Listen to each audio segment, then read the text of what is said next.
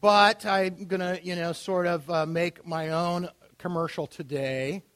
Um, uh, I told you uh, last Sunday, today, and next Sunday, the first three weeks are all dealing with the Bible, and I think are foundational to the rest of the series. And, and I think, to me, one of the biggest problems in the church uh, today is a lack of understanding uh, of the Bible and, and, a, and a really lack of understanding of how the Bible works in our lives. And I, I here, let me just t- tell you what we're going to talk about next week. That's next week's question.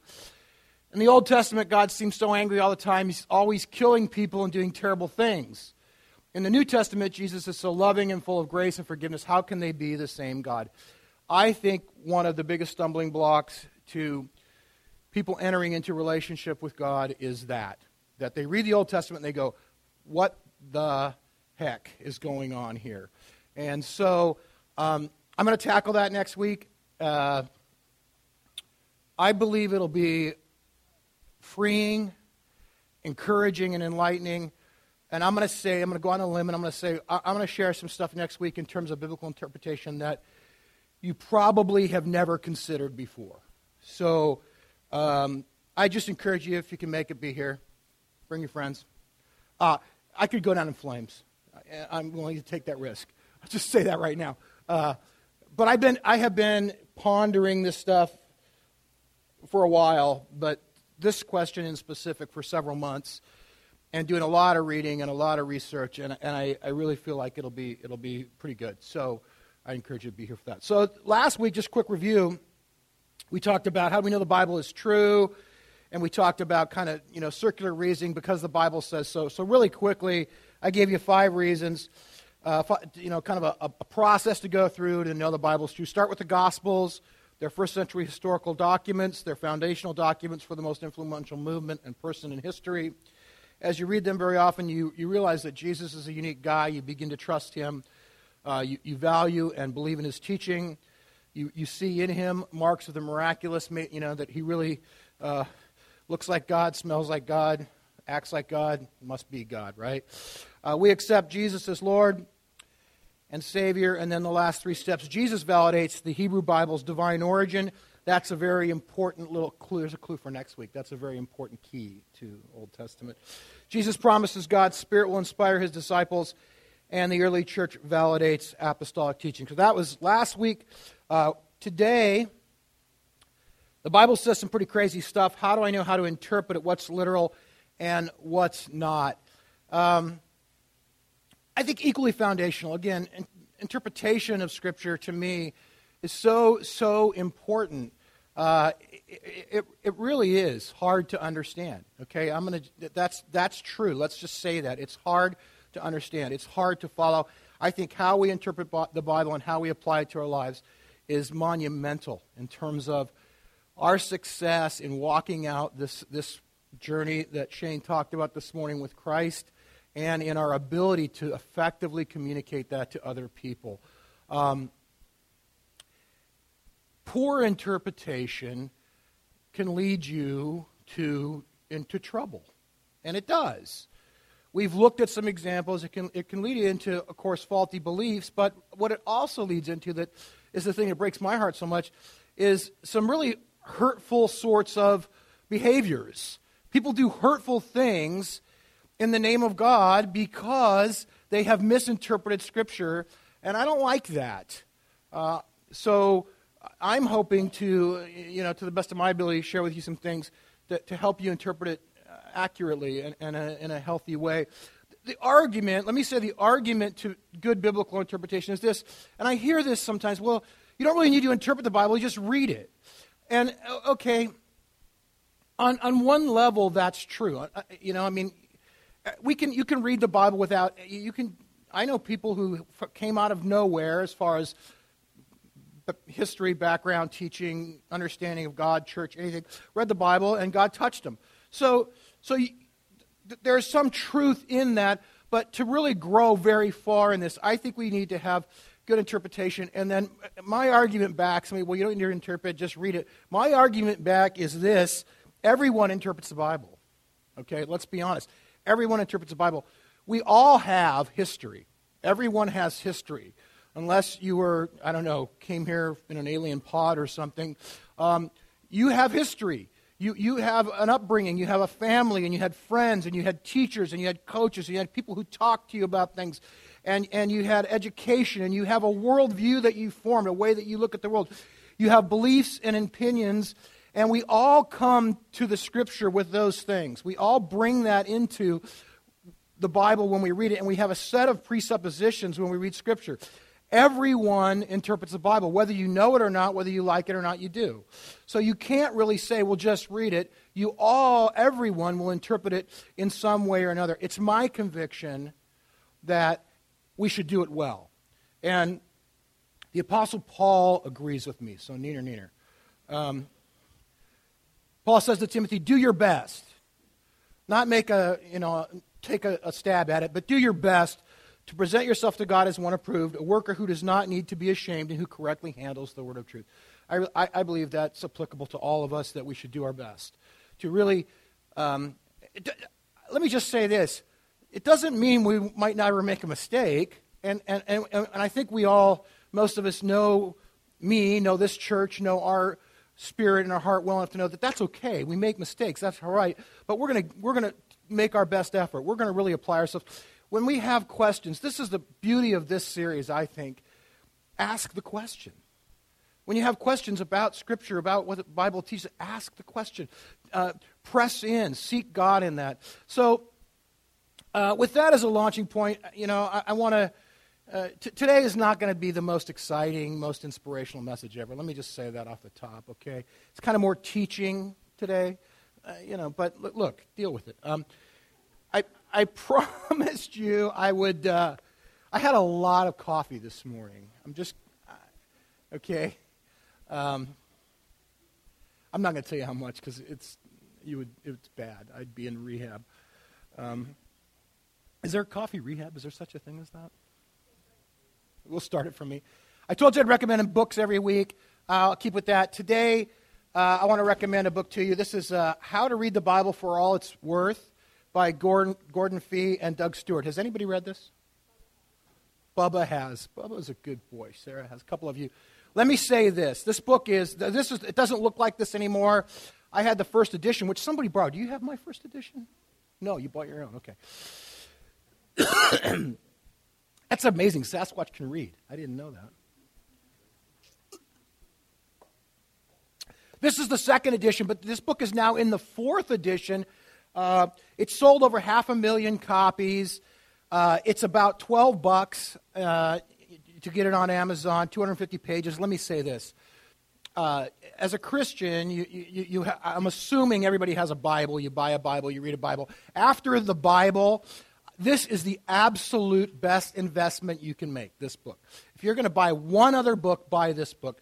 I really believe if you will take the time to read this book and read it section by section and read it with your Bible and apply the principles that, that Fee and Stuart lay out, that you will be. I'm so, I just I get this throat thing. It's horrible. I hate it's my I told you my throat flesh. You'll be light years, light years ahead of understanding and applying Scripture than you will if you just read it without any interpretive principle. Just this book alone. So, huh?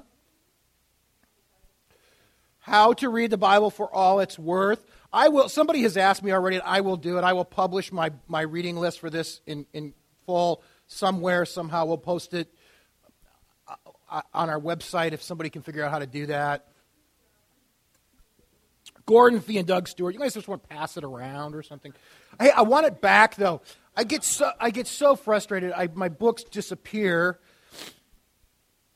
But I would encourage you to get that. So let's press in. We all everybody realizes this, right? We all know that the uh, I'm already time to quit. It's we're done. Um, man, go on. Uh, the Bible is not one book, right? We know that. It's a collection of books. There's 66 books in the Bible, over 40 authors, 40 ish. Nobody, we don't know exactly how many. Uh, 1600 year period of time span that it was written over. Uh, it includes all kinds of different literature. poetry, history, biography, letters, prophetic, apocalyptic, everything's in there. So it's, it's simplistic to think that we could just interpret that all the same and that would work. we, um, different passages of Scripture have to be read differently to be understood correctly. So, so um, as Christians, again, most of us, pretty much everybody, there's a few, uh, you know, guys out there, but most people believe the Bible is, or Christians believe the Bible is divinely inspired, that it is the Word of God, that it's a gift of God, from God to us, uh, to, to, help us in, in, our pursuit of Him. Uh, we also believe that the Bible is infallible, that it's without error. So, with those things in mind, then we believe that the Bible has universal relevance. It, it, it was written at a specific time in history by people to other people with a specific, specific purpose in mind. Nobody, let me just clarify, no one, none of the authors that wrote Scripture knew they were writing the Bible. They thought they were writing to someone about a specific situation at hand. But with that understanding, we realize that as Scripture, even though it may have been written thousands of years ago to a tribe of people in the Middle East, it has meaning to my life today. We get that. We believe that. Um, so, we, with that in mind, we also know, though, that it was written, you know, it's the Word of God, but it was written by people. People wrote the Bible. Um,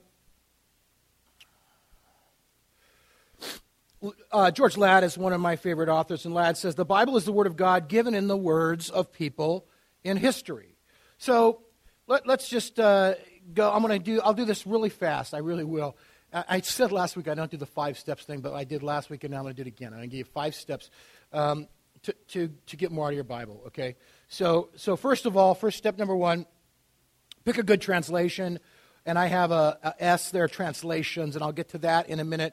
Uh, but let me just say the Bible was written in uh, Hebrew, Aramaic, and Greek. Most of us are unfamiliar with those languages. If you speak those languages, if you can read and understand those languages, God bless you. You're way ahead of the rest of us. But most of us are dependent on someone somewhere who translated those languages into English so that we can read them. So let me say this back again to my comment about don't interpret it, just read it. If you read a Bible in English, you're already involved in interpretation. You've, because you're trusting somebody who translated it, okay? There are over 50 translations in English. Um, believe it or not, some are better than others. Okay? There's a few that are just bad, they're, they're, they're not good. Uh, and we don't need to, to, go into those. You probably don't read one if you're in question. If you have some translation that you're not sure about, uh, ask me. I'll, I'll be had, glad to help you with that. But there's a few bad ones. Most of them are okay. Most of the English translations are, are, are okay. Some are better than others. How do you know which one to get? John Wimber, some of you have seen his testimony. it's hilarious. Uh, John, uh, founder of the Vineyard, grew up as he's a rock and roll musician, and he knew nothing about church, nothing about God, nothing about anything. He gets saved, and guy tells him, "You got to get a Bible." I say, "Oh, okay." So he goes to Bible bookstore, and he says, "I need a Bible." And the guy goes, "Which Bible do you? What, what, what would you like? Which one do you want?" He goes, "Well, a black one." That's the only thing he'd ever seen. He goes, "You know, the Holy Bible." And so, you know, they were on different wavelengths. John had, the guy's trying to get to the translation thing, and John just a black holy Bible. That's what I need. How do you know? I would say the most important thing is to find one that you will read, okay? So if you're reading a translation that's hard to read, that you don't understand, you might want to look around a, a, a little bit. Um, find one that you'll read, find the one that you're comfortable with. If you have a Bible that you've read for, you know, most of your life that you understand, that you like, I, I would say probably just stick with that. That's, that's probably going to be the best one for you. Um, couple things to consider in translation is accuracy to the original text and readability. Those are the two things that you want to look at. Some of the more accurate translations are also some of the more difficult to read. So that's a factor in, in, in, in choosing one. I, I would say for devotional reading, for your daily reading, uh, you want one translation that you're comfortable with. I read and study from the NIV, necessary in Vineyard, uh, is it known? Uh, uh, uh, partly, here's why. I'll tell you why. Partly because it is it's a good translation, but the, the main reason I read NIV is because I've been reading it for 35 years. So I'm comfortable with NIV. I, have tried other ones. Uh, I've, I've, I've switched. I've actually switched a couple times, and then after about two months, I switch back. I, I cannot do this. So I read and teach from the NIV. It's the top selling Bible in the world, it's a good translation. Um, but it's not the only one. Some people like the New Living, the NLT. That's fine. If you like that, read it. Uh, some people like the New King James. That's, again, fine. If you like that, read it. That's okay. Uh, ideally, when I say translations here, for study, you're going to want to have two, possibly three different translations that you compare and contrast. And at least one of those, you're going to want one of the more, the, the more literal translations, the word for word translations that are harder to read. And those would be I used, again, the New American Standard Bible because I'm comfortable with it. But the ESV, English Standard, or the RSV are very good as well. Uh, you're going to want a couple of those to, to look at and compare when you're doing studies. So that's that. A couple comments quickly. Uh, I've talked about the King James a lot. Um, King James Bible is very accurate. It's, it's, it's, a good translation as far as that goes. It is written in 16th century King James English. You might as well read the Greek. Um, if you speak 16th century King James English, God bless you, carry on, have a great day. If you don't, and you're reading that because someone told you it's the only one to read, I would, I would think about switching. Uh, it's just, it, it, it's archaic. We don't speak that language. It's not the language we speak. It's like reading a different language. Uh, the other thing I want to comment is on the message. A lot of people read the message, they like the message. I like the message. I think it's a little funky sometimes. I'm going to be really honest. I love Eugene Peterson, great guy. It's a little funky. Um, I think it's fun. I think it's different. I think it's thought provoking. I, I have one. I would encourage you, if you want to have a third translation to compare, get one, look at it. But I wouldn't make that my primary Bible. Okay? I wouldn't make it my primary Bible. So there you go. That's step one. Get a good translation. Get a couple good translations. I think you'll be light years ahead there. Second, don't go it alone. Paul tells Timothy, oh, man. Be a good worker I think good workers need tools, right? We need tools. So you need some tools to help you. I'll go really fast.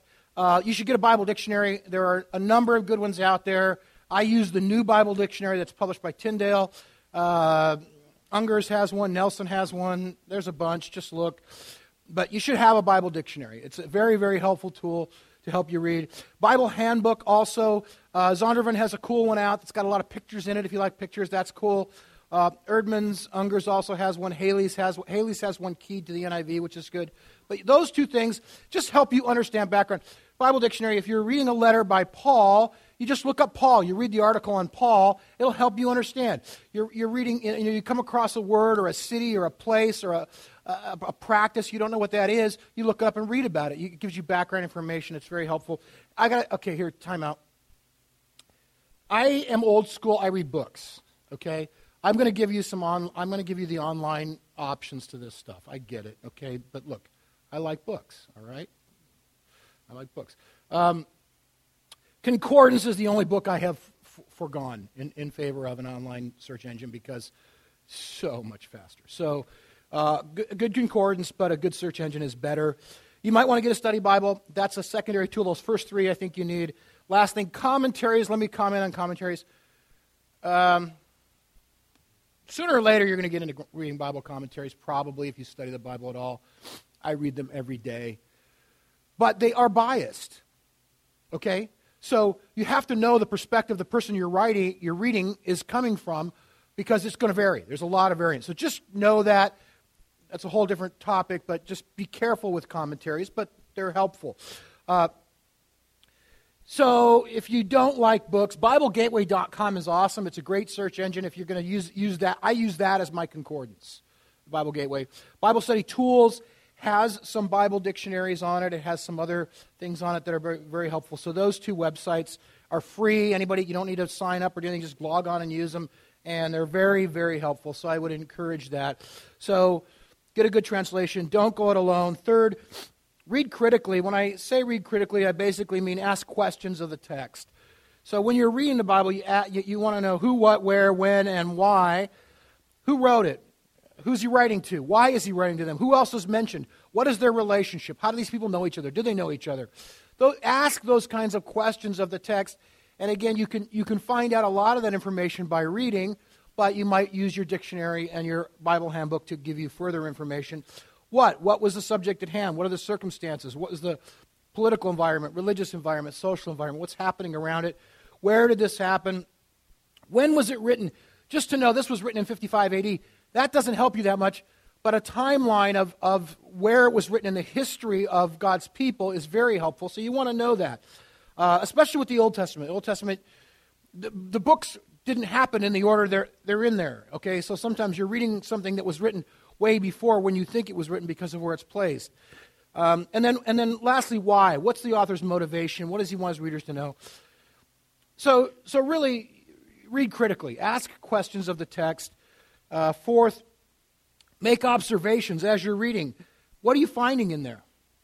Are there promises that I can hold on to? Uh, I, different people have categorized it. One guy said there's 7,700 promises in the Bible. I don't know how many there are. But there, there's promises. God promises things. It's good. Warnings. Uh, there, I, I, would, you know, when you see a stop sign, you stop because if you don't, bad things could happen. So there's warnings in the Bible. Um, examples for living. Uh, this is funny. I never counted, but I think there are way more bad examples than good examples. But that's okay. You can learn from those, right? What not to do. Commands to keep, prayers to pray, insights about God, insights about people. So make observations as you read. Uh, I'm way. I'm totally off everything here. Um, finally, make application. This is the most important step. Okay, can I? I'm just going to say. I want to qualify. Studying the Bible is never an end in itself. Most of you know that. I grew up in the 70s when studying the Bible was an end in itself. We were told that's all you got to do study the Bible. The more you study the Bible, the more spiritual you are. And not true. Studying the Bible, reading the Bible, memorizing the Bible does not make you more spiritual. Those are all good things to do, but, but applying those things to your life makes you more Christ like. That makes you more spiritual. That makes you more mature in your relationship with God, living them out. That's the goal, is to live those things out. Um, John Wimber used to say, you know, you don't eat the menu. So we, we read the Bible to help us get to know God and get to know how we can get to know Him better. It's a process. Um, it's in living the Bible that we become more Christ-like. So that should be the key to everything as you're reading is what does this mean to me? What do I do with this information now that I have it? It doesn't mean any, you know, you can be the smartest guy in the room, but if, if, if, if you're a jerk, you know, it doesn't matter, right? Uh, we've got to learn to be nice. We've got to learn to get along, play together, do that kind of thing. Uh, so I did that pretty quick. Last, final thoughts. Uh, I, I, think, you know, how many of you guys go to the gym? How many of you want to? Yeah, all right. Amen, brother. Uh, it's like going to the gym. I mean, you can make New Year's resolutions, you can think about all you want, but if you don't actually do it, it's not going to help you. I think studying the Bible should be something we put on our calendar, that you schedule, you make a time. I know that, you know, you read the Psalms and stuff and you think you've got to be early in the morning. If you're a morning person, good, do that. If you're not a morning person, don't read the Bible in the morning, okay, because you won't remember a thing. Um, read it when it works for you, but schedule a time, make it a habit. You should read your Bible every day. Okay? I don't care if you read for five minutes, but you should read it every day. That's what you should do. Pray before you read. I just think it makes sense. Pray before you do anything. Why would you not pray before you read your Bible? I just, okay, God, show me what you got. I mean, that's how I pray, but, uh, you know, just pray. Um, to me, this is a key. Whenever possible, read the entire book in one sitting. Sometimes it's not possible. Uh, you know, Isaiah, Jeremiah, Genesis. Oh my gosh. I, I, think it's great to read those books in one sitting if you've got the time, but sometimes we don't.